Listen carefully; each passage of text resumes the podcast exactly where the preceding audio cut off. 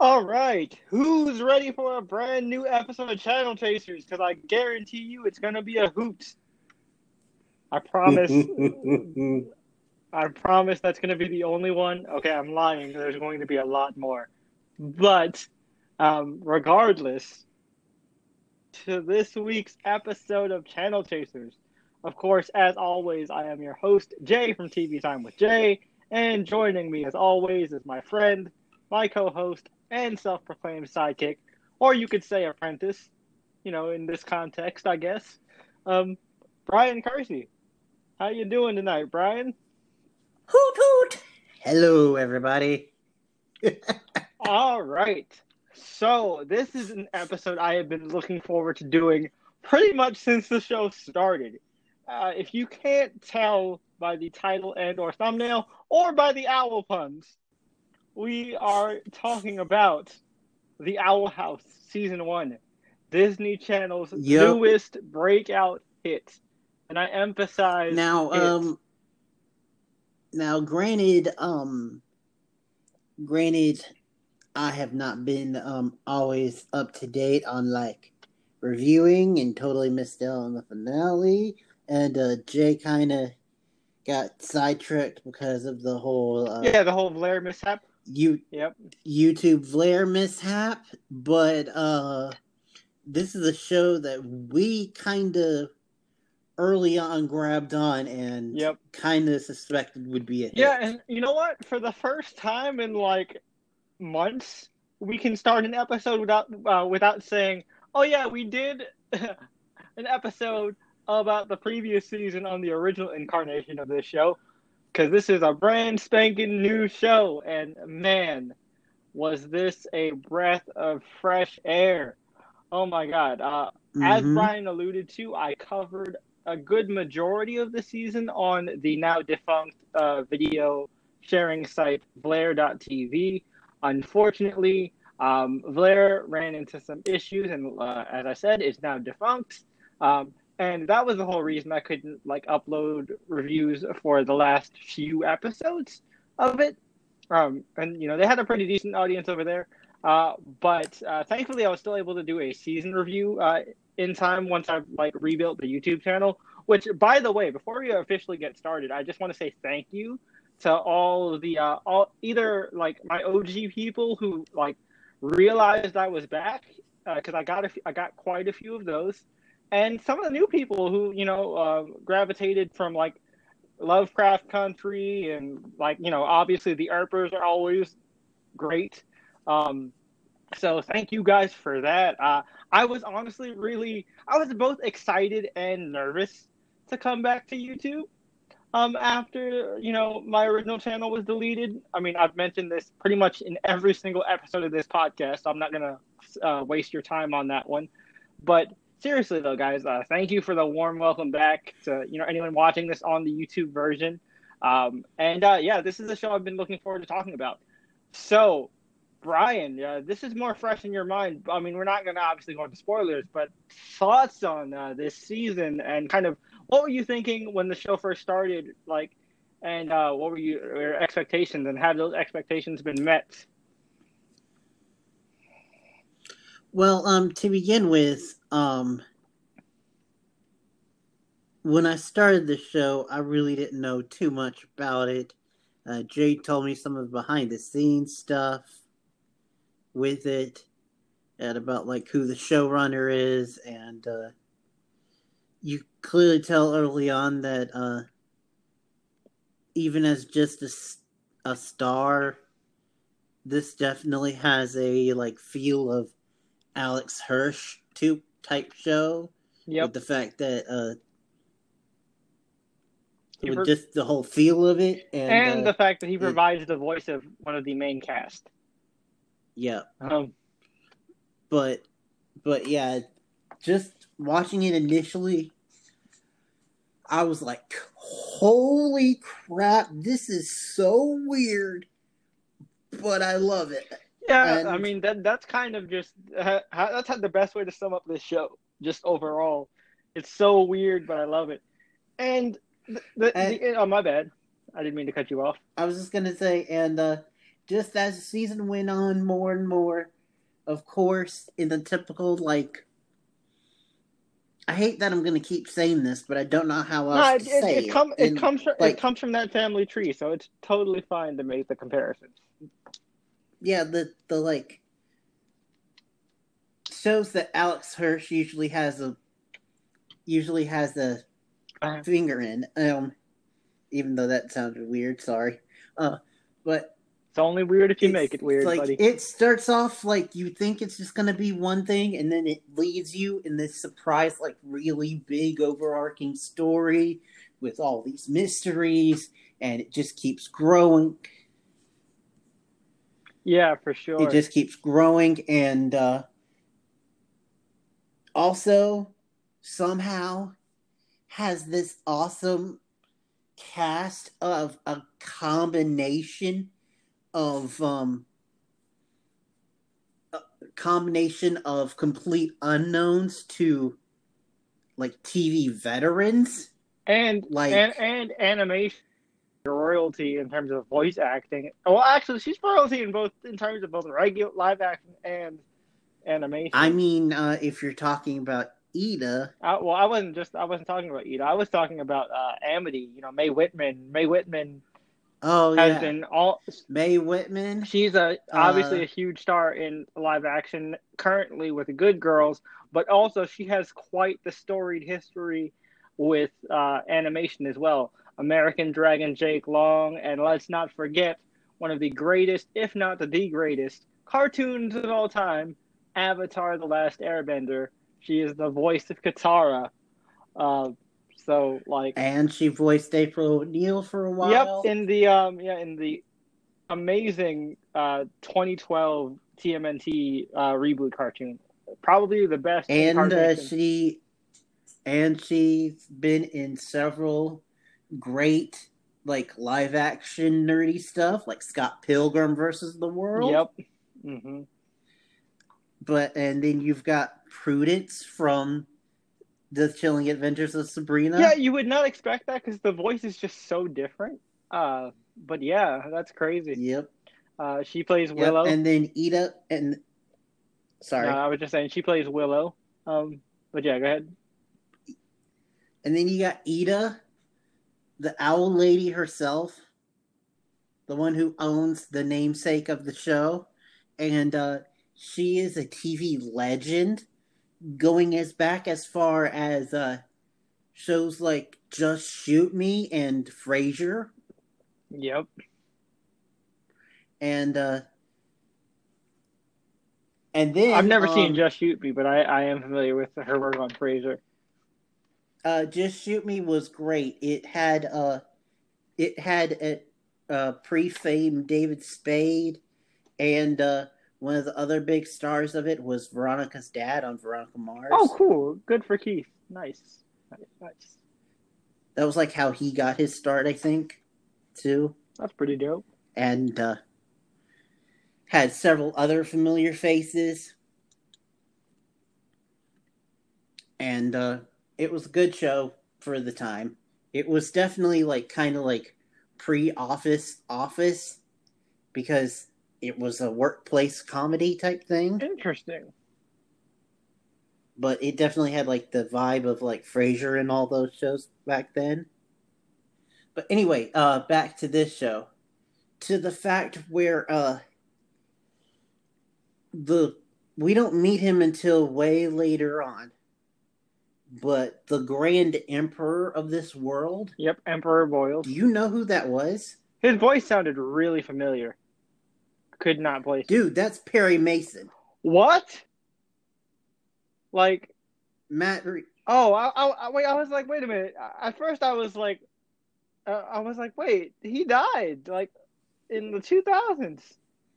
the remake Perry Oh, Mason. you mean, oh, you mean, you mean, uh, you mean Rhys. You mean, okay, you mean, Yeah. you mean Matthew Rhys. Okay, I was like, Rhys. when you said Perry Mason, I was like, oh shit, really? Well, I was like, wait, no, he's dead. Yeah, my bad. My bad. I should have said uh, remake. You should have said uh, home. But, you yeah. should have said homeboy from the Americans.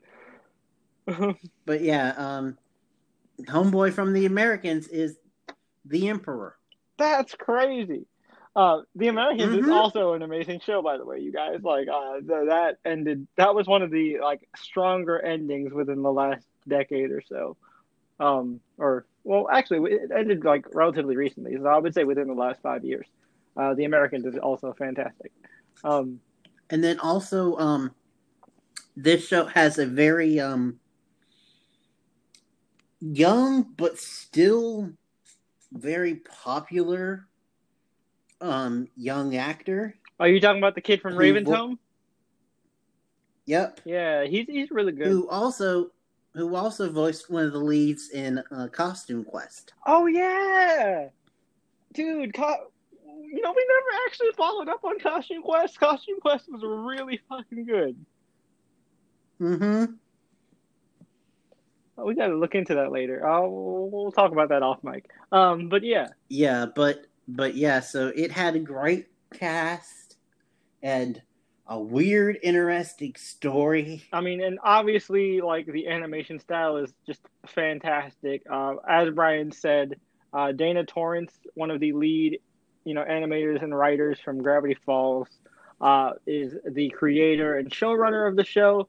It's very similar to how, like, you know, uh, like Pendleton Pendleton Ward, um, you know, created Adventure Time, and then, you know, Rebecca Sugar, uh, who worked on Adventure Time, goes on to create, you know, a, just a, a little tiny known show out there about sentient rocks called, uh, what was it? Steve, uh, St- Stefan Galaxy, um, you know, uh, Christopher Cosmos, But anyway, Steven uh, Universe. There you go. That's the name of it. Steven Universe.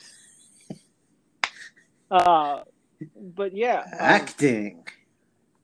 Speaking of uh, Steven Universe, real quick though, like I'm not gonna lie, Owl House hit at the perfect time because I was super paranoid that nothing was gonna like fill the Steven Universe shaped void in my heart after the uh, ending of Steven Universe Future. And Owl House literally came right around the time of uh, Steven Universe Future wrapping up. Uh, so it was just a perfect transition. Um, obviously, they're two completely different shows with two completely different tones, but to Mhm. have another like very strong, very um, positive animated show that like this is the type of stuff that like Disney um, animation like both in terms of the movies and the cartoons is known for um, animated properties that don't talk down to their audience and Mm-mm. are very much even though they're like quote unquote children's programming they deal with very mature topics handle things with care. Uh, it's very it's you know a trait that Steven had. It's a trait that Adventure Time had.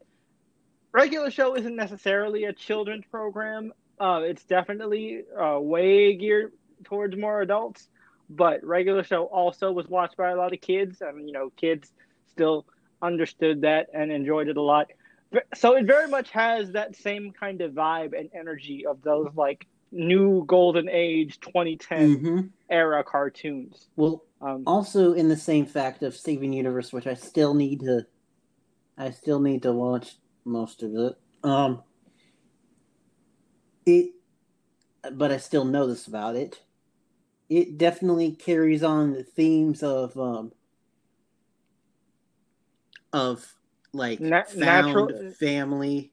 yeah found family and natural diversity instead of like you know the, the Yep. typical agenda based one that the cw tends to kind of lean into no offense And cw then- but full then, offense um, intended and then the balance also with Steven Universe, the balancing of of uh, action, comedy, heart, being Oh, my- really weird but grounded at the same time. One hundred percent. Um, like I said, they are very much two different shows, and they explore um, much different themes. Like thematically, uh, that's a double negative. Uh, they explore, um, you know, d- um, much different things thematically, but they do have like the same similar foundation. Like as what Bryan was saying, like they have a lot of heart behind them. You get emotionally invested really quick, and also very similar to Steven Universe. Um, like the plot isn't front stage, right? It's very much drip fed to you in the same way Steven Universe did it, right? Because also, lot- um, oh yeah, go ahead. also similar to Gravity Falls, Mm-hmm. Yeah, but they don't. But but uh, it's similar to Gravity Falls, but it doesn't go as like cryptid and secretive as Gravity Falls did. Yeah, yeah. Gravity Falls definitely had like a like a D and D X Files type vibe to it, um, which I I you know obviously and I mean, um, just to the point where, uh, if you guys hadn't seen it, the whole fact that um, the end title card for every episode had secrets that you had to decode. And you know there was a message. Alex Hirsch always left a message at the end of uh, at the end of the title card, uh, but you had to play backwards to hear what he said. Um, Yeah, so uh, that just goes to show you the level of cryptic detail the man went into. Yep. All, but yeah, like um, the, the and also something that like just another major selling point for uh, Owl House. Uh, you know, before we get into the actual meat and potatoes of the conversation, um, if you are an, a Harry Potter fan, and I mean like a hardcore Harry Oh, Potter yeah. fan, uh, like yours truly, uh, you know, this is obviously not a vid a vidcast, so you can't see it. But if you've seen any of my videos, you've seen that big ass bookshelf behind me, and front and center are all eight Harry Potter books in hardcover form. Uh, fucking either first or second edition. So like, or at least you know as as, as early edition as I can find at the time.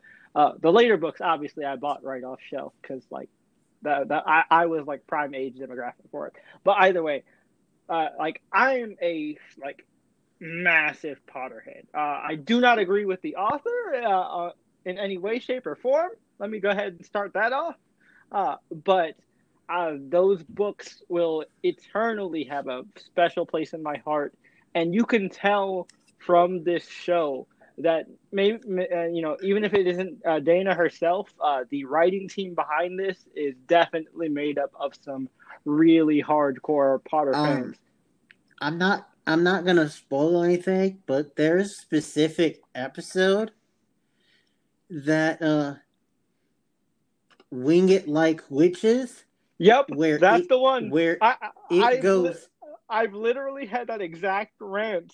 Um, I, yeah. and I, I was gonna say, didn't I? Didn't I actually? I had this co- a conversation with you about this. when We were just kind of talking about Harry Potter, like n- not even before before Owl House even came out. I think we were. I mentioned Harry Potter in some way because we were. I guess we were talking Oh. about houses or something, and I literally I- was like, I have this issue too, but and, and we can go more detail in the spoiler, but Yeah, yeah. So yeah, Yeah. bo- bottom line, if you if you love Harry Potter and you love animation, Owl House is a match made in heaven, and it's not just a you know those cheap Harry Potter parody type things. The jokes that are made in here are such inside baseball type jokes that like you know who wrote that really had this issue because that is an issue only a hardcore Harry Potter fan, whether it be from the books or the movies, uh, will have. Uh, I guarantee you, unless you really just don't care about that particular part of the books or movies. Um, but yeah, so without further ado, we spent about a good 20 minutes or so on uh, trying to sell you on this amazing show. So go watch it. Uh, you definitely should because I, I, I guarantee you, man, this this is one of those. It started at the top of the decade, and it starts off. I mean, even though the decade itself did not start up on a good foot by any means, uh, in terms of like animated content, uh, Owl House kicked off the 2020s like with a strong start. yeah, it was definitely one of the shines of this year. And so without further ado, Yeah, let's get into spoiler let's get into spoilers. Oh my god, this show. Okay, so first thing I want to compliment this show about is the pacing. Any other show, and I'm gonna even throw shade at Steven Universe for this. uh, because I understand why they did it, but I can also understand fans' complaints about this. The first season is 50 episodes, right? And you don't really get anywhere with the plot until we get to like episode like 40 ish, maybe like 35, uh, where you start getting shit of the plot and it ends on like the big plot relevant cliffhanger. With this show, they don't waste any time. They do not waste any time. Um, Mm-hmm. none of it feels rushed either. Um, the relationship stuff that happens in it, like that you would expect other shows, even hell, even some live action shows, to take an entire season to like drag out a will they, won't they, and then you know either deliver on it or just completely miss out on it, even though there are open signs that the other person is clearly into that person. Supergirl, um, looking at you. Not even gonna try to cough there. Supergirl, I'm looking at you. I'm looking directly More at you. specifically, SuperCorp. Yes, but yeah. So, you know, uh, it does not drag its feet at all, and I really appreciate it because I feel like with this show, they've definitely seen their fair share of things, and they're like, okay, uh, we know what they expect, so let's subvert it by like you know building to this organically, but not adding fluff. There's no fluff in Mhm. this show. Even the things that you think are fluff have payoff later on, and it's just like, well, damn. Um, Yeah, like even like smaller things. Like now that I'm thinking about it, there there was there was an episode with uh one of my favorite like side characters, which I'll just go ahead and say because we're in the spoiler section. Owlbert, yep. And you find and out. even oh, go ahead. I was what were you gonna say? Ah, I was just gonna say, yeah. In, in that episode, you think it's just a filler, but then it actually, you know, does a huge, like, you know, step in terms of like world building and explaining the magic system. and also giving you a hint to something that we haven't even seen yet, and then which is likely going to be in season two. And also, uh, one other subtler thing about that episode is uh, that helps to create a connection between Luz and Owlbert. So, in the in the finale, Yep. Owlbert. when Luz has to use Owlbert, Yep, he completely cooperates and she gets to go full power mode, which is pretty awesome. Um, yeah. Um, another thing I want to like I want to bring up, yeah, just characterization, man. Like characters that you think are going to be the most annoying thing on the face of the earth turn out to actually be crazy useful. And if you watch the show, you know exactly who I'm talking about. That's why I'm laughing. That's the whole joke of his character. Nobody wants to be around him. Nobody wants to talk to him because he's just the worst. But man, I would be lying to you if I did not say that Hooty comes through when you need him. hmm Like Uh, he takes down a whole army all by himself. Yep. And he's just so like funny and nonchalant about it. He goes, "Yay, friends!" Oh look, I'm a human. Da da da da da. Boom. Oh, hey, Lilith. Oh, why did I go into a Mickey Mouse voice? Oh, I don't know. Why did I go super mega high when I tried to do Hooty earlier? but yeah, I no. don't know. Um, But, I, I, I guess I guess Mickey is kind of my like default animated voice. Um, which, uh, by the way, in case you guys didn't know, also Alex Hirsch. yep, uh, it's pretty hilarious. Um, but yeah, yes. Hooty Hooty is like annoying, funny, but also like he's he's the source of some of like the surprisingly like dark and graphic bits of humor. Like he he literally puppets some corpses, and I do realize that like you know the channel is like semi monetized. Like I'm actually working on getting reapproved because like uh I, I deactivated it for so long. But you know, we'll worry about we'll cross that bridge when we get there. But yeah, he puppets bodies, man. Like and like it's a kid show. I mean, great, like they take full advantage of the clock slot. Uh, but like, dude, this is a kid show. Like this reminds me of like you know again, not to sound like an old man, but like back when we were kids in the 90s and they were able to get away with so much, like when you watch it as an adult, like, wait, this was on Cartoon Network? This like, was on Nickelodeon? Like the biggest one, like the biggest one, if you guys know this reference, you'll know it, but uh Animaniacs Fingerprints. Yep, yep. And Like- yes, I mean that both ways. Oh man. Uh, that that that joke is pretty hilarious. Also, there's the infamous Rugrats joke with Grandpa, and uh, the the uh, the DVD, um, Lonely Space Vixens. that's uh, oh, uh, no, no, not this one. That that that's for after you guys go to bed. But And also, But- one, one more time, one more thing though. This is my favorite adult joke that I caught as an adult that had me dying because I was uh, I was showing my niece the Powerpuff Girls on Netflix back when it was on Netflix. I don't know if it's, I don't know if it's still on there now, but uh, it was one of the later episodes where the girls had made that new friend Robin, and um, they were explaining their origin story, and then um, what do you call it? The, the girls were like, "Yeah, you know, Professor was ma- uh, mixing some chemicals, and he uh he made us on accident." And then you know, Robin she kind of just laughs, and she looks at the professor, and she goes, "Huh, it's okay, Professor. My mommy said I was an accident too." oh,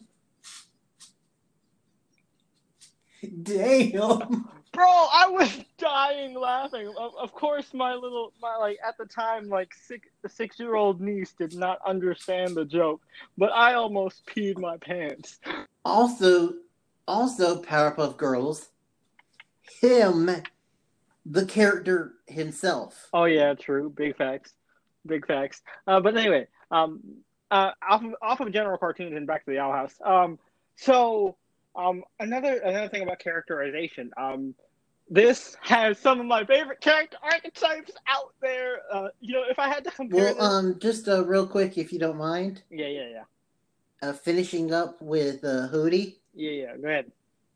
Hooty was really cool, and he's really annoying. And also, we do. I don't know if you if you caught this or not, but they do confirm what Hooty is. Yeah, he, what exactly he he's the house spirit, right? Like, he's a demon. Oh yeah, it's a demon. Yeah, he's the house demon.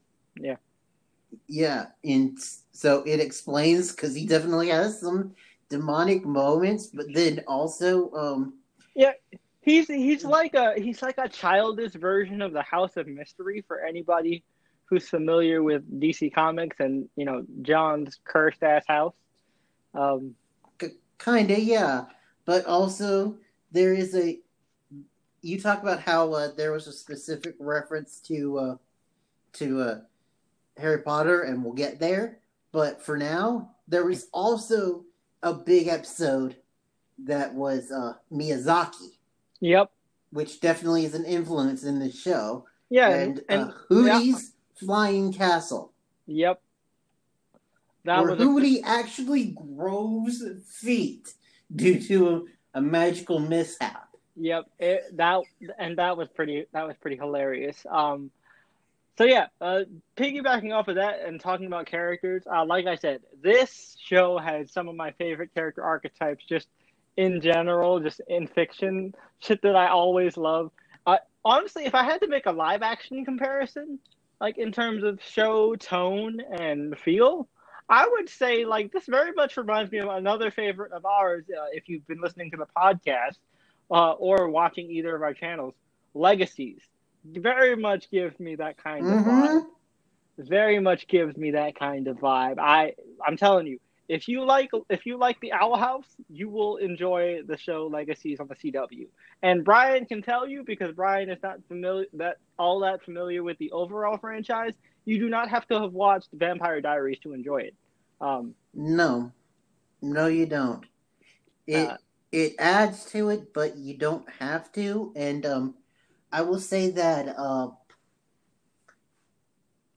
that uh, there is a ship in this show. That reminds me of a lot of it. Yeah, I'm glad you're picking. That reminds me down. a lot of a fan ship on yep. Legacies. Yep, yep. It's very, it's very much that particular ship.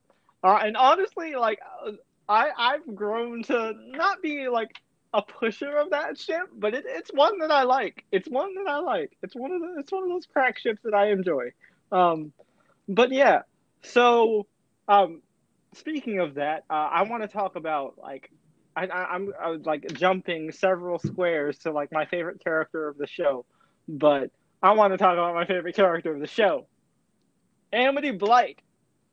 Okay, so if y'all know me, if y'all know me, there's one character archetype that will get me to love a character almost instantly. And this archetype is, of course, the bitch with a heart of gold. And right off, and I have like a sixth sense for this type of thing.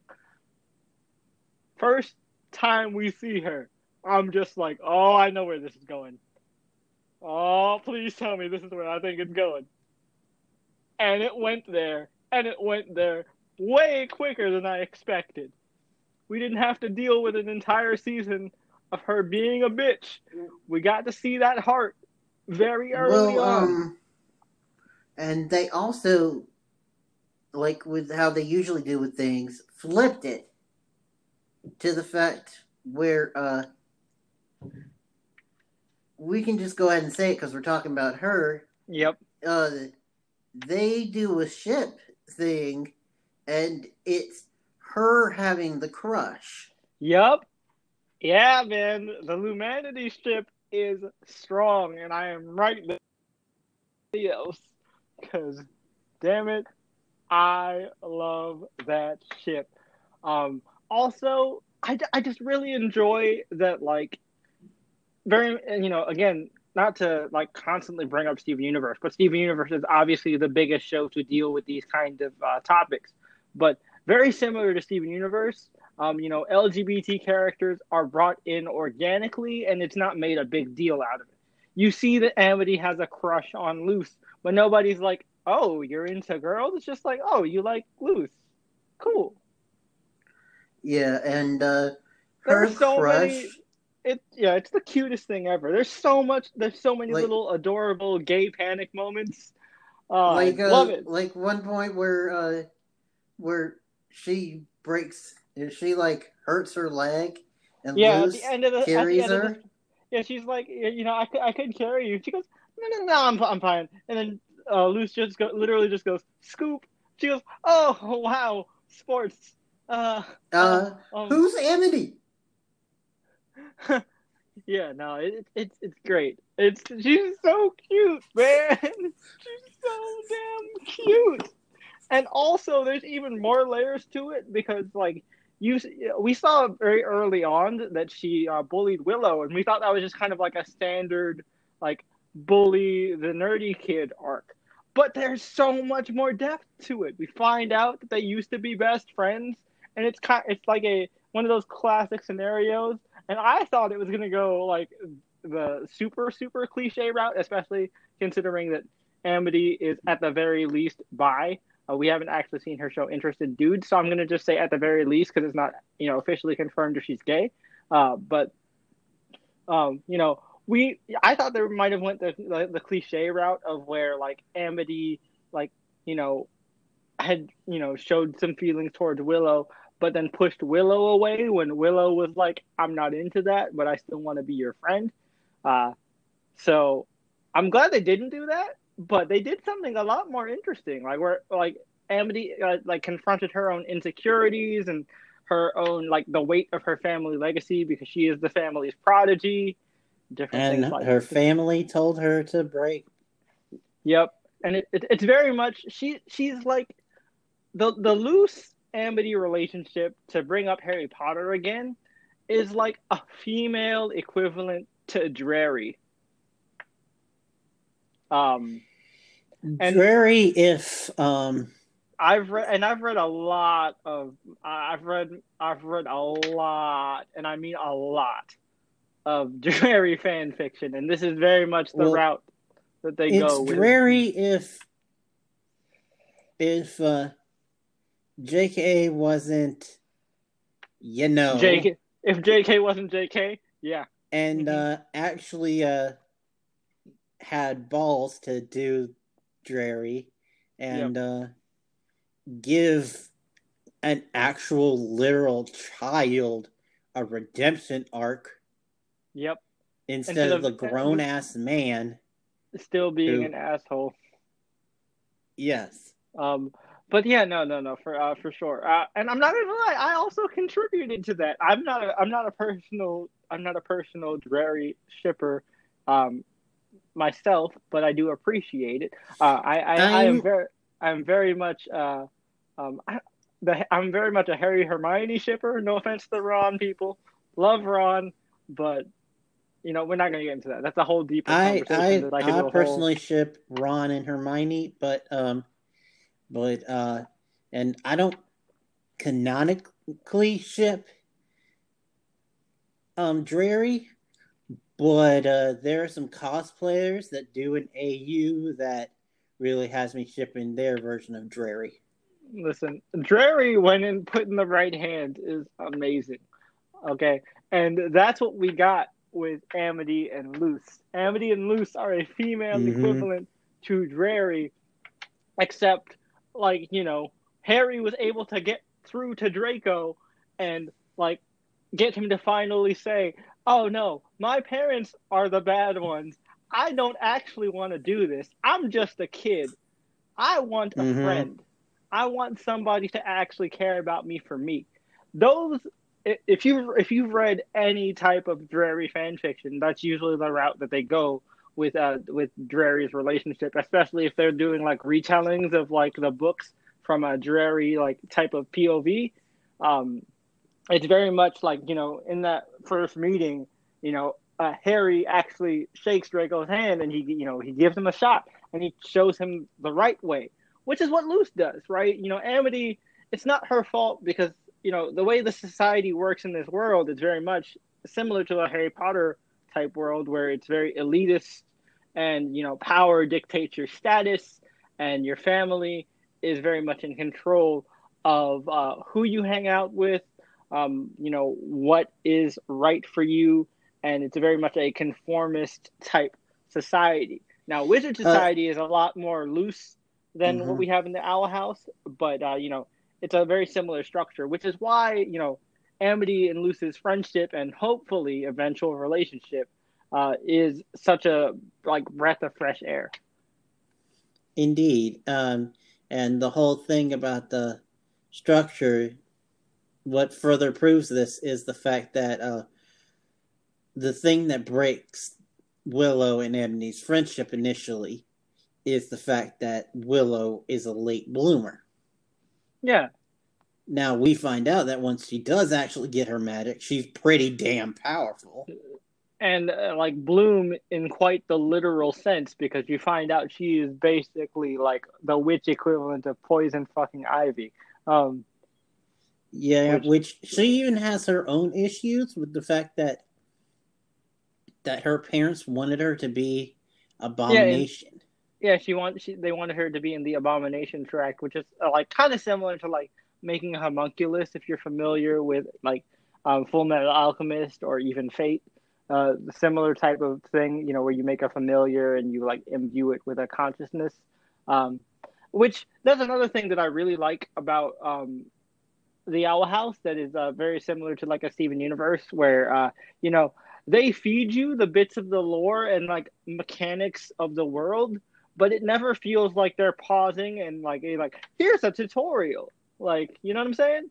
Every like the, no. the question the questions come up naturally, like okay, how does this work? It's like, oh well, you just you make this and you imbue, you use your magic to imbue uh, like a small amount of consciousness. It's not enough for it to like obviously like rebel or anything, but it can follow simple commands. Yeah, and uh, to the fact where uh, they will uh, sometimes give you some of the lure in the form of a joke. Yep. Because uh, because the whole thing about having heart, and uh, Eda's like, "Oh yeah, that's right. People here have a little sack next to their heart." Yep. So I guess you do have to have heart. but uh, yeah, so um, it's all it's all really cool. Like the, the lore is presented really well. It's never like ham fisted or forced, and like you're just really interested in the world and the characters. And like and said, they very slowly show you why Eda is an outcast and like yeah, and um, it's very much lo- similar to like a um, she she's the she's the rebel character. She's like she doesn't want to play by the rules. She doesn't want to follow the empire. She has this like witch Han Solo esque vibe. Um, hmm And I say And, uh, another character that she kind of reminds me of a mhm. little bit. I Hate to go back to the show yet again. Oh, Gravity Falls, one hundred percent. Grunkle fact, Stan. yeah, that's what I said. Grunkle Stan. Oh yeah. I didn't Um, hear yeah. Yeah, Grunkle Stan, one hundred percent. I mean, so much so to the fact that like one of the first things people pointed out uh, is uh, a speculation and a theory, like very, very like right after the pilot of uh, is this Stan's mysterious ex-wife? Because uh, they are very similar in personality. They even do kind of similar things with like you know, um, Eda like her main method of income is like hawking human garbage and like selling it as like mysterious treasures. also um, also uh somebody online Yeah, King. Yeah, King and Eda were featured in a wanted poster on the um, in the Yep. uh, Mystery Shack. Um, Yup. That that was um, something that was uh, found pretty much like r- right after the pilot. That is what led to this whole speculation of um, you know Eda being the unnamed uh, ex-wife of Grunkle Stan that he's mentioned offhandedly a couple times.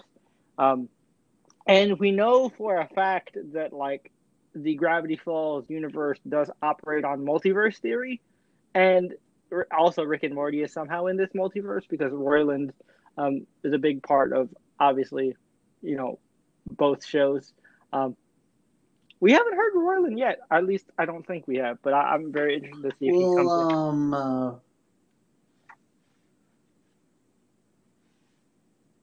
think it's Well- Roland. Um, I think he's like gotten into some hot water. No, that's Dan Harmon. Oh, Roiland that's is- Harmon. Harmon is the one that had like the super problematic pilot, that uh, old pilot that got released. Roiland ain't doing shit. That's Dan Harmon. My bad. Roland is the good one. All right. Yep. hmm But uh anyway, uh anyway, it's uh yeah, so we haven't heard from him and uh honestly, oddly enough, we haven't seen too much of the human world. Which you know, I definitely think is going to um, be a big factor in season two, especially considering the ending. Um, they're obviously going to try and find a way back. Um, not just for Luz, but also to just kind of protect the human world because it seems like Belos' plan is for some kind of invasion. Um, which we'll get into. We'll get we'll get into in a second because uh, I just want to just quickly address like Gus and uh, some of the other side characters very quickly, who I also really enjoy. Gus is amazing. I thought he was going to be super. I thought he was going to be super annoying because he has the one joke they keep repeating with like his whole human obsession and not understanding how the human world works. I thought that was going to get old really quick, but they found uh, like nice ways to change it up. I really liked his developing friendship with King. Um, like that was a Mhm. really good episode as well. Um, Also, uh, we find out we find out that uh, even though he is like a big cheerleader for the team and all that, and like cheers them on to the fact where he literally cries when one of his flags breaks. Yep. Um, we also find out that uh, he is, and they don't make a big deal about it. But Yeah, his da- his he dad is is. insanely insecure, Yep. Um, like he even, super insecure. yeah, he uh, they even like show it when he like touches the ancient artifact and is like, you know, um, sh- I'll show me the past, get, I'll finally get to see my best self. And it's like you were always your best self, and he starts to cry. He's like, oh my god. Um, also, we find out something subtle. His dad is the uh, main anchor man that we've been seeing all throughout the show, which makes a lot of sense because he's the only other black character that we've seen in the show. Well, also, um, he, uh, his dad is voiced by a very, like, popular TV actor. Oh yeah, which actor? Uh, he's done a lot of things. Um, Malcolm in the Middle, he was uh, Stevie's dad. Oh, Stevie's dad. Cool. He's been in tons of TV shows and done a But, lot uh, of yeah. voices. But he's, yeah, what? he's like Oh, yeah. he's like he's like your he's like in animation right now. He's kind of like if you need a black guy and you can't get Phil. Har- Phil That's that's hilarious, but also probably super accurate. Um, oh, but, but yeah. Um, also, like one other thing that I want to bring up because it's a it's a big aspect of the show. Principal Bump is amazing. I thought he was just going to be an asshole the whole time, but you can tell that he really does care about his kids and like teaching. and I love his like funny little just subtle jabs at Eda. Like yeah, uh, my my my favorite my favorite thing, uh, my favorite joke from him was the, during the execution where he goes, uh, "She she made me realize my Mhm. love of teaching. Uh, she made me uh, like regain my love of teaching again after she left." Um, yes, yes, and uh, also. I- Mhm. he's very flawed too. Uh, when uh, what's her name? The Triclops. Boscha, Boscha, it's Boscha. Uh, uh, what's her name? The Triclops. Chick. Can you not hear me? Can you not hear me? I said Hello. Bosh. You can't hear me? Oh, I can hear can't you. hear me. Okay. Uh, I saw. I said uh, her name is Boscha. I said it like three times, so I wasn't sure. Sorry. You. Um, my um, Apple lady went off ah, and kind of gotcha. distracted things. gotcha. but, it happens uh, to me all the time. But yeah, she when she's like, it's her episode and it's showing it like how much of a big shit she is. Bump even says, uh, like, what? She got away with murder? Oh, okay. Well, at least that shows initiative. Or Yeah. something like See, that. I I I like him because like you know he. At first, you think he's this stereotypical bigot asshole, like he's going to be the main antagonist, like a Principal Weatherbee in like an Archie comic. But like, uh, it turns out he's just he's a nice dude. Sure, he's weird and he has these like darker motifs, but that's just kind of the entire world in general. So like that makes a lot of sense. Um, Mm-hmm. And he's And also plus- very like, in a way, because this is ironic, but human in the fact that he's flawed. yeah, I I also really dig his mask. He has a cool mask. Uh, I dig the mask a Mhm. lot. Um, he has a really interesting character design. Um, Which uh, so yeah, which it which uh, includes a very, um, let's say, Potter esque robe. yep, yep. But but yeah, moving on because we're at the And- fifty minute mark. Yeah, and the school itself uh, is a very interesting character within itself. Uh, it's not just a direct Hogwarts ripoff. Sure, they got a in a Sorting Hat joke, which you know, of course, they did. You, uh, you can't do a Potter, jo- uh, you can't do a magical school without making a Sorting Hat joke. Understandable. Um, And I love But- their bell. yep, that's pretty It's a literal It- it- it- monster that screams.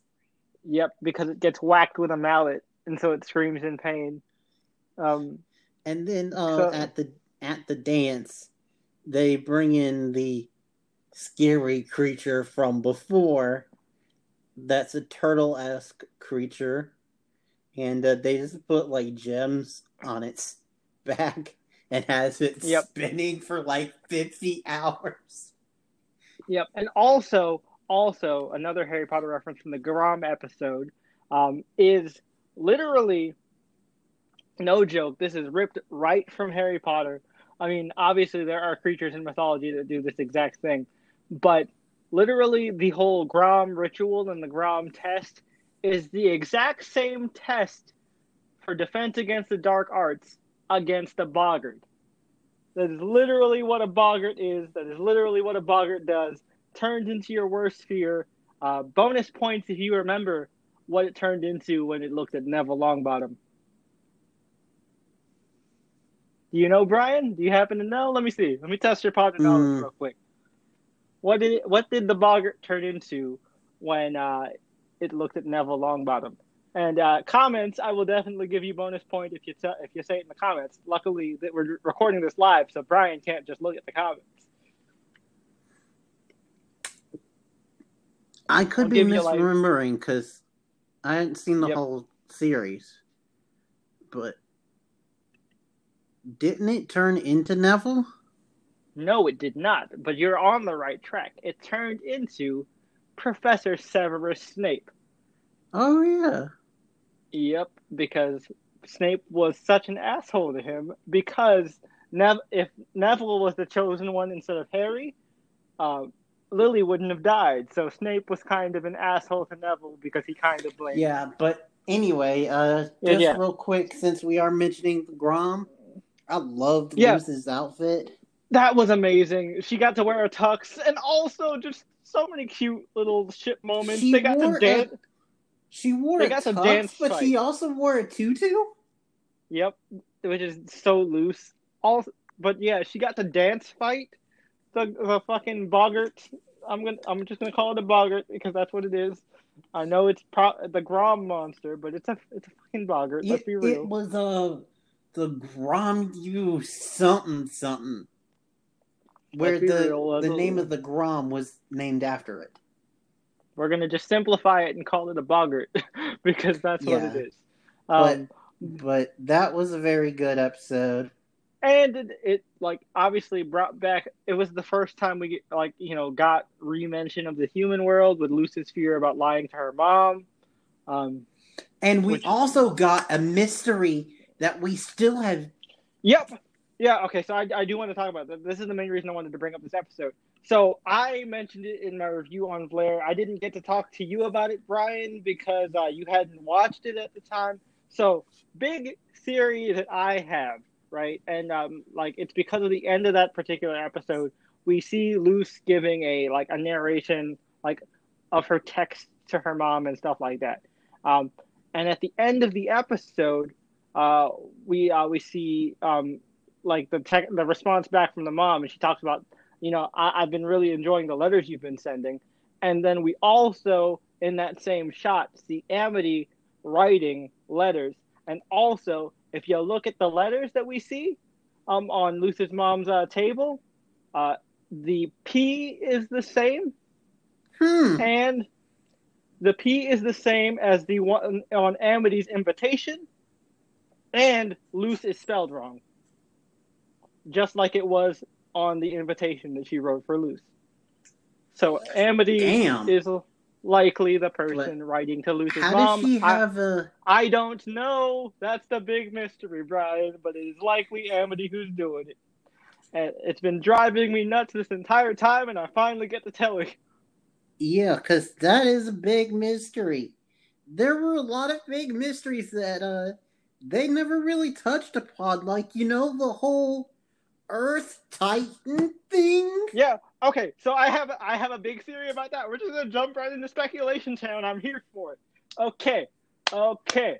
So we got the uh, at the end the big lore dump about like the Titan being uh, the uh, the skeleton that the island is made of. We see that the uh, Boiling Isles is made of a giant skeleton. right? We saw that very early on in the show, and we see that in the lore little storybook that King reads.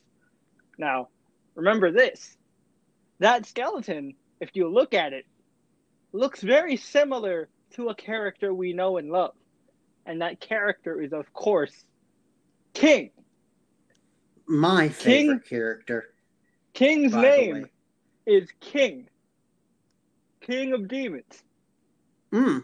So and mm. we Mm-mm. and we know further your thing. That's not his name. Oh yeah, it's just King. It's King of all monsters. Oh yeah. Oh shit. Okay. So yeah, King of I all believe. monsters. So that. So all right. If Bryan's wrong, then Bryan's wrong. If it is King of Demons, it's King of Demons. Either way, both uh, like are are valid points to my theory. Uh, yeah. King, uh, the skeleton looks a lot like a bigger version of King. King's name is either King of Demons or King of Monsters. Um, and we know that the island itself and the Titan is what taught the witches wild magic. Ida is the only current practitioner besides Luz of wild magic. So naturally, if the island gave birth to a child, a second Titan that maybe takes way longer to grow and age, they would entrust it to the only other person who can use wild magic. That makes sense, but also, if you don't mind, throw something yeah, else ahead. out there. Go ahead. We're in speculation town. What if it's like what if it's kind of like the Avatar, where the fact that he's reincarnated? Oh, so he's like the reincarnation of. Okay, I can see that. Okay, yeah. I mean, and also that would make sense why he has such a strong bond with Luz and why Luz was such a natural at wild magic, and we saw that she was able to directly connect with the island in the episode where she learned how to do the ice magic as well. So, yeah. And also, uh, subtle mm-hmm. thing that they never really address mm-hmm. when they do briefly go to the human world, Luz can't use magic. Yeah, because she's no longer on the uh, which I theorized was because she's no longer on the island, and her, her magic is directly connected to her connection to the island. And also, yeah. King wasn't, and also King wasn't with her in the human world. Yes, so he was. I, I also, was he? Okay. Yeah. Well, Okay, yeah. So never mind. That the the, the that part of that theory is kind of because I was bit... I was freaking out. I was like, "Kings in the human world." Okay, so uh, because yeah. uh, so, because so maybe so maybe when King matures, he'll become more of like a a, a magic like what do I what do I want to like call it? He's like a, a you know he'll be able to project magic in other places, which which kind of leads me to what I was going to say was uh like if King eventually matures, maybe when they are able to get back to the human world, if King is able to tap into his Titan powers, maybe that'll help Luz, since she has such a strong connection to King, do magic even in the human world if Belos invades the human world, like in a later season or later seasons. Because this Indeed. seems very, very much like a long form saga type show, which I am here for. Um, same, same, because um, also, since well, just real quick side note because we never really talked about it. I freaking mm-hmm. love King. Like yeah, King King is amazing. Fact, to the fact where uh, we initially see that he talks about his magic crown, and it's literally just a Burger King. A crown. Burger King crown. It's uh, he is he's so cute, but he's also just such a good character, man. Mm-hmm. I, and I, I, and I and I love it where. Uh, they do the uh, Quidditch episode basically, mm-hmm. and uh, and he's like the armor of cheering or something like that. And yep, he's just and it's a. Yeah, he's a little cheer, and then Eda's like, "Yeah, no, no, keep doing that, keep doing that. This is great." Because I, and I love the fact that he's cute, but yet they they acknowledge it. Yep and and, and also he he embraces it because he feels like his cuteness gives him power over people, which it does. Um, it it it does, and I and I love like just the little subtle moments from him, like how sometimes he'll actually nest and sleep in Eda's hair. Yep, and also he cur- he he curls up next to Luz like a little puppy, and um in the episode where Luz is going to school, he very much reacts like a puppy when she like you know comes home. It's like, oh, where'd you go? Where'd you go? How are you? You know, stuff like that. Yeah. And, you know, as someone with a new puppy, like I, I definitely know what those reactions and are. also and also the fact that um there was an episode where uh Eda Eda decides to use her like magic string stuff to make Luz a cloak. It was the second to last episode. I'm now remembering. yeah, yeah, yeah. Mhm. And uh King's like, I want to do something else too, and then he uh he's like, Yeah, he You're bakes not the only cake. one who can Yeah, do evil, and he makes Yeah, he- a cake. he bakes a cake to hide inside of so he can burst out of it and surprise Luz. That is so fucking cute and so king. Oh Yeah, man. yeah, and I, I just love King. He's pro- and also probably my King- favorite character. And also King, uh, like he makes friends. He's made friends with every member of the main cast in a very unique way. Obviously, he has that long time relationship with Eda, um, uh, and Luz becomes one of his best friends very uh like early on Mhm. as well. But la- like I mentioned earlier, he has a whole arc where he gets jealous of Luz's friends, and eventually they become buds too. Especially him and Gus. Him and Gus are super tight now. Yeah, and where, like, Gus they're helps co- him through co-announcers. insecurities. Yeah, like they're co-announcers at Grom, which is so And- great. And I love it because King gets stage fright, and he's like, um, I know what you're gonna say. Just imagine everyone in their underwear, and he's like, but I already do that. And then Gus like, why would you do that? Yep. No, it's it's pretty great. Uh, but, yeah, man. Um, but yeah, love King. Uh, but uh, but yeah, back to the theories though. yeah. The, one, one um, more piece of speculation that I want to bring up the- just real quick because it's uh, it's super fast. Uh, um, uh, something that you know, um, a, fr- a friend of mine, a regular commenter, uh, brought up quite a few times all throughout my uh, reviews is um, that um, Amity's parents are likely going to be kind of like um, a uh, secondary for Luz. Um, Probably. And, um, uh, I, I yeah, cause I, I definitely get like again Harry Potter references. Of course, I'm going to do it. They have the Malfoy vibes. They feel like Lucius and Bellatrix, uh, not Bellatrix, fucking um, Narcissa. Bellatrix is her sister. Uh, Lucius and Narcissa. They, don't take my Potter card away, Potter fans. I know my names. I just fucking flipped it. Uh, don't Yeah, but don't. but yeah, that that's probably true. But also, um, we've had this theory since the beginning. But uh, Mhm. Luz keeps referencing a book series about like how Yeah, magic the good- in the world. Yep, uh, the Good Witch Azura, um, and we see that like it exists in uh, the Boiling Isles world too, and that Amity is a huge fan of it.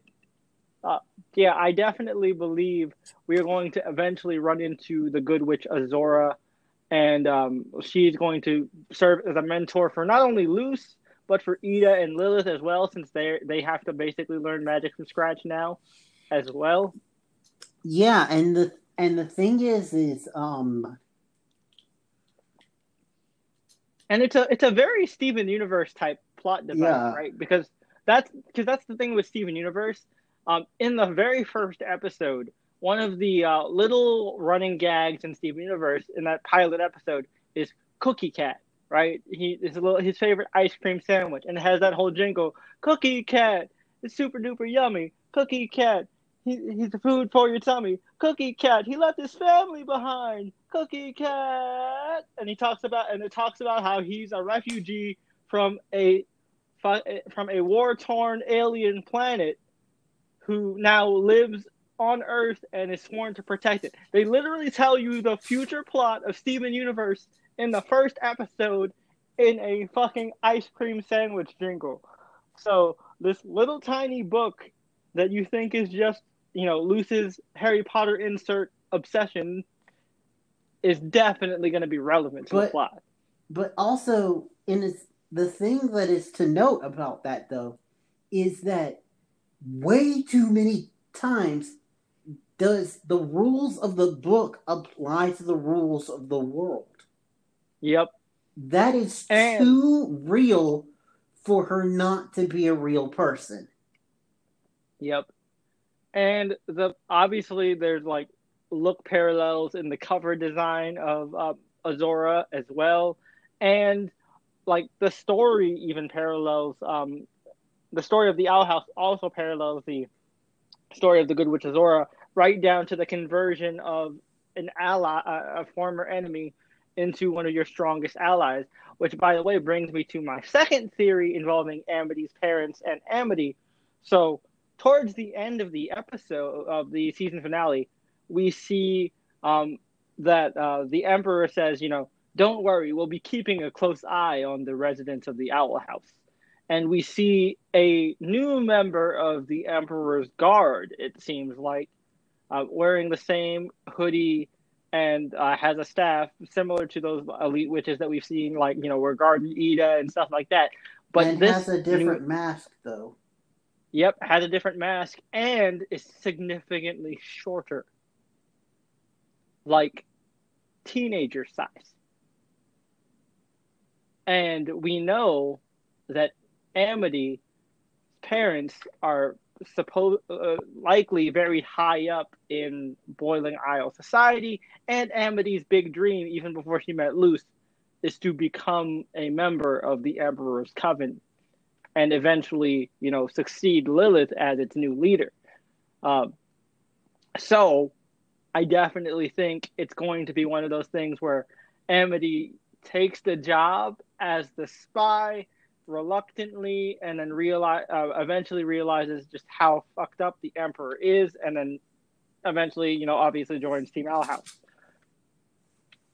Maybe. if amity is this you know secret spy which i'm, I'm definitely leaning towards because it just makes the most sense causes the most drama i mean Maybe, the biggest but... word would be if it was somebody like willow but i doubt it would be willow also one other thing mm-hmm. is um I don't know why this might not have any like substantial evidence to it. Okay. I feel like there's more to Luz's mom than meets the eye. I definitely believe that. I I personally think the reason that so here's my theory. Um, and I, I brought this up in like I think my review of either the pilot or the second episode. But my theory is the reason Luz's mom is so obsessed with being normal going back to Harry Potter is because someone in her family uh, was magical and it brought a lot of trouble, and so she wants her her family to be as normal as possible. You look at Aunt Petunia from Harry Potter, right? Um, Aunt Petunia was a complete asshole to Harry his entire life.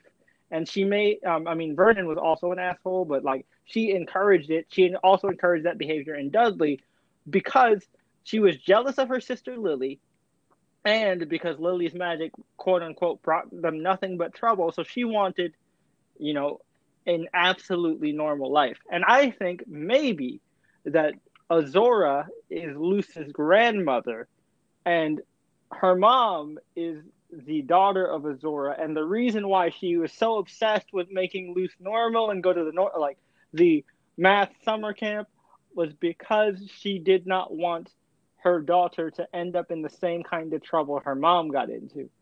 Um, huh. So again, I'm Azura, just kind of like Azura mm-hmm. equals Abuela.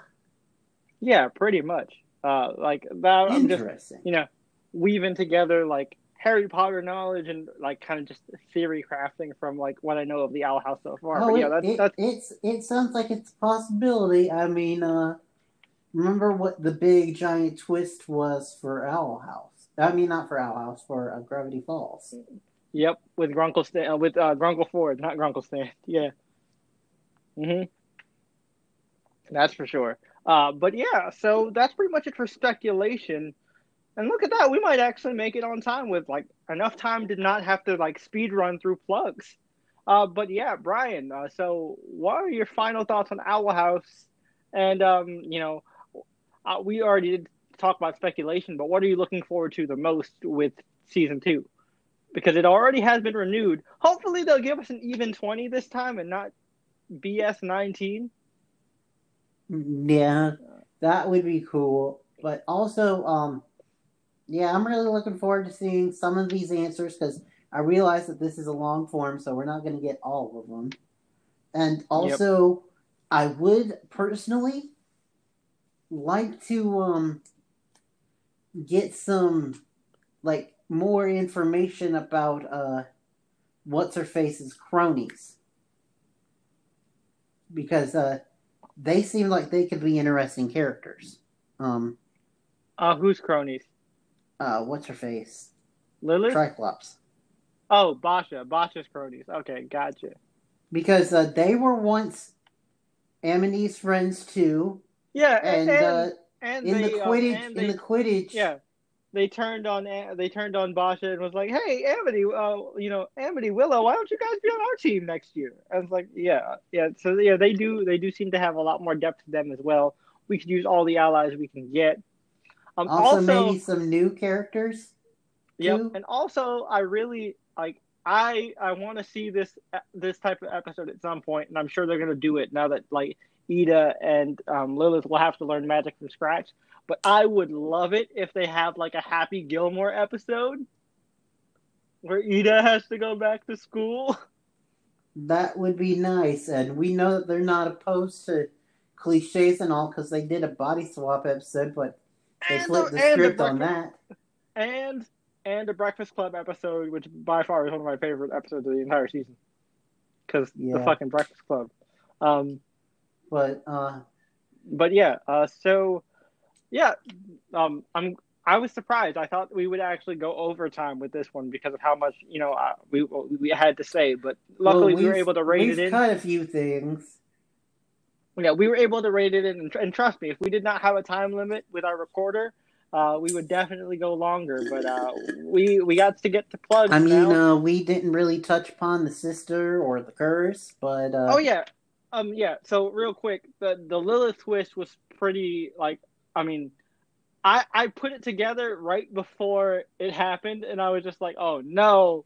But luckily, I also called it because on stream on Twitch. Luckily, Bryan wasn't in the chat. I was like, no, no, no, no, no. There's clearly good in Lilith. I think Lilith will redeem herself in the end, and thankfully, she did by sharing the curse with Eda and also taking away her own power so that Eda would be which, safe. uh, by the way, I wonder if we're gonna get to see a like a like Owl monster weird Lilith? Yeah. a owl weird dove Lilith. thing Yep. or whatever her animal was. Yep, yep, yep. Uh, I think her animal was a raven. I think she was a raven. Um, So where Raven, that would be very Oh. interesting. that would be pretty badass. Although Eda's is more like an owl bear more than just a straight up owl, so maybe like a raven bear. I don't know. Um, Yeah, that would be interesting. But uh, there are other things that interesting. But uh, yeah, time That's- limit. So it for now, it was really good. I really liked it. Can't wait to see more. Yep. So yeah, we have reached that special time of the night where we get to inform you guys what is coming up in the future on our channels. Of course, uh, you are currently on my one uh, my main channel, TV Time with Jay, uh, where I do all my TV reviews and such. And also, if you are interested in my more weedy side, you can check out Jay's Chaldea, where I post anime trailer reactions, anime reviews, and of course uh, FGO or Fate Grand Order content for any of you guys who are also uh, willing residents of Gacha Hell. Um, so yeah, uh, Bryan, what is coming up for you, buddy? If I can reach it, um, I if I can reach it uh by the time of tomorrow, and I don't get distracted, I I want to maybe start covering uh since Wynonna Earp is gone, maybe start covering Lovecraft Country. Okay, cool, Uh, nice. but a, I need to catch up show. first. yeah, I mean it's not that it's like four episodes. here. It's not that hard. Um, But um, anyway, um, because from what I saw from the first episode, I really liked it, and uh, it, dude, it, it gets better each and every time. Trust me. there might Absolute- be also um two words, uh, well, three words. Ernie fucking Hudson. Yep. and uh, anything that man does is magic. And uh, One hundred percent. pun only partly intended because today's subject, but uh, there might be other stuff. But for now, that's the only like semi-concrete thing. for me. Okay, so so for me, in terms of stuff that's already out, I put out the Crunchyroll Anime Expo, um, the virtual version because obviously, world circumstances, um, uh, has uh, come to us this past weekend. So I did trailer reviews or trailer reactions for uh, the Shield, uh, Rising of the Shield Hero season two and Doctor Stone season two. Uh, there's a new anime that they're premiere um, that's coming out in 2021 that I'm going to do a trailer reaction for. Um, it's like Eternity something. I'm going to do uh, so. Expect that on the Jay's Chaldea channel. In terms of TV time with Jay, um, I've been covering Lovecraft Country pretty much since episode three because I reviewed the first two on Blair um, on this channel as well. It's a fantastic show, and also the boys are back in town and our weekly, so I'll be doing the boys as well. Um, I did the first three uh, yesterday, or technically today. Uh, no, yeah, yesterday. Um, and we'll be doing four through eight on a weekly basis uh, because uh, Amazon decided to do the Hulu drop method rather than the Netflix drop method this season. And I fucking love the boys. Um, a huge fan of the comics. Absolutely love the show. So of course I'm gonna cover it. So looking What? forward to that. But also because of that, we've had to last minute switch things around. Yep. Because we were originally going to do the boys because we thought it was going to be a binge drop like last season, but then I was like, "Oh shit, Bryan, I'm not seeing I'm not seeing episode 4." Uh, I think uh, and I look it up. It's like, "Yep, they're doing it weekly." Uh, so we actually get to do a show that we thought we were going to have to skip on because of the boys. Um, and it is the final season of the uh, Netflix original teen drama Trinkets, uh, which is a show we actually did get to do on this version of the podcast, I believe. No, it was on the other one. No, we only want to get. God, I thought I had. I thought I had it this time. No, well. sorry. Oh well. Uh, but regardless, uh, it's a great show. Uh, the first season is really short. Uh, it's nothing Negasonic ground- Teenage Warhead. is a, is the main it. character. Yep. And, And, uh, also, um, it kind of, um, it kind of like has a commonality with our House and the fact that Yeah, it, it has that. It, yep.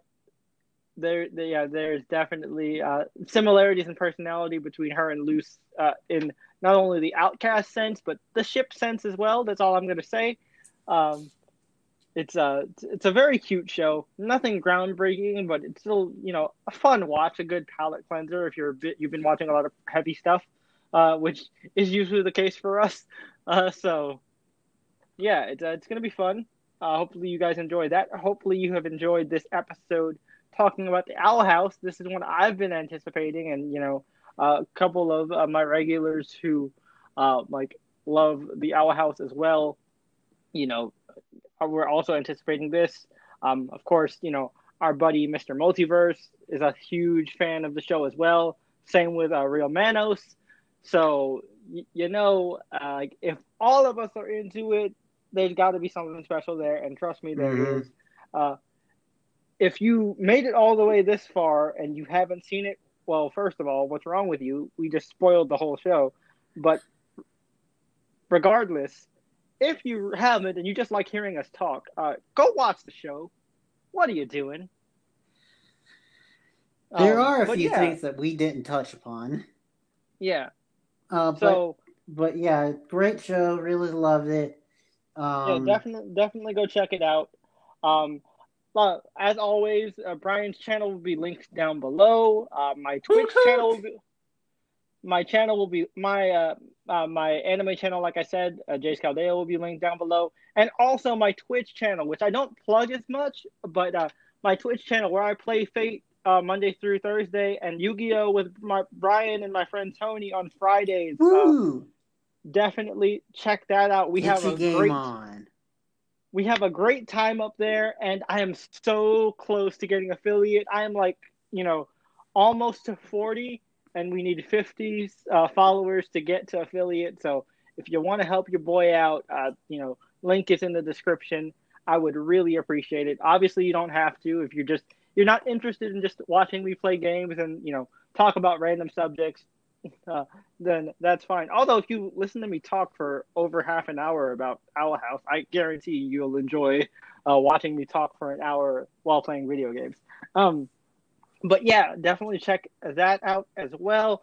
Also, I constantly forget to plug this, but I am a co-host on another podcast with my other good friend Mimi, uh, aka Morgenstein17 uh, from the Battle One podcast. We started up uh, our book reviews once again. We uh, it's another reboot, uh, but this time we're calling it instead of Book Babble, Book Dragon Reviews. And currently we are uh, covering like chapter by chapter, or I guess double chapter by double chapter, uh, the Sandman audio drama by uh, Audible uh, with James McAvoy as Morpheus, Neil Gaiman narrating, Kat Dennings as Death, an all-star fucking cast. Uh, check it out; it's a blast. Uh, um, it's also on Anchor and available on all the different podcast platforms as well. And a quick shout out to all our listeners, not just the YouTube ones, but the ones on iTunes, Spotify, all the other platforms that Anchor allows yep. us to be on. You guys are great. We love you just we as much as the YouTube people. You. Yeah, seriously, we've built up a really great audience for such a small niche podcast, and uh, we're definitely grateful. Uh, but we'll catch you guys next time. Uh, hopefully, you'll be here for our trinkets episode. But if not, right, um, see you in the next review. Peace.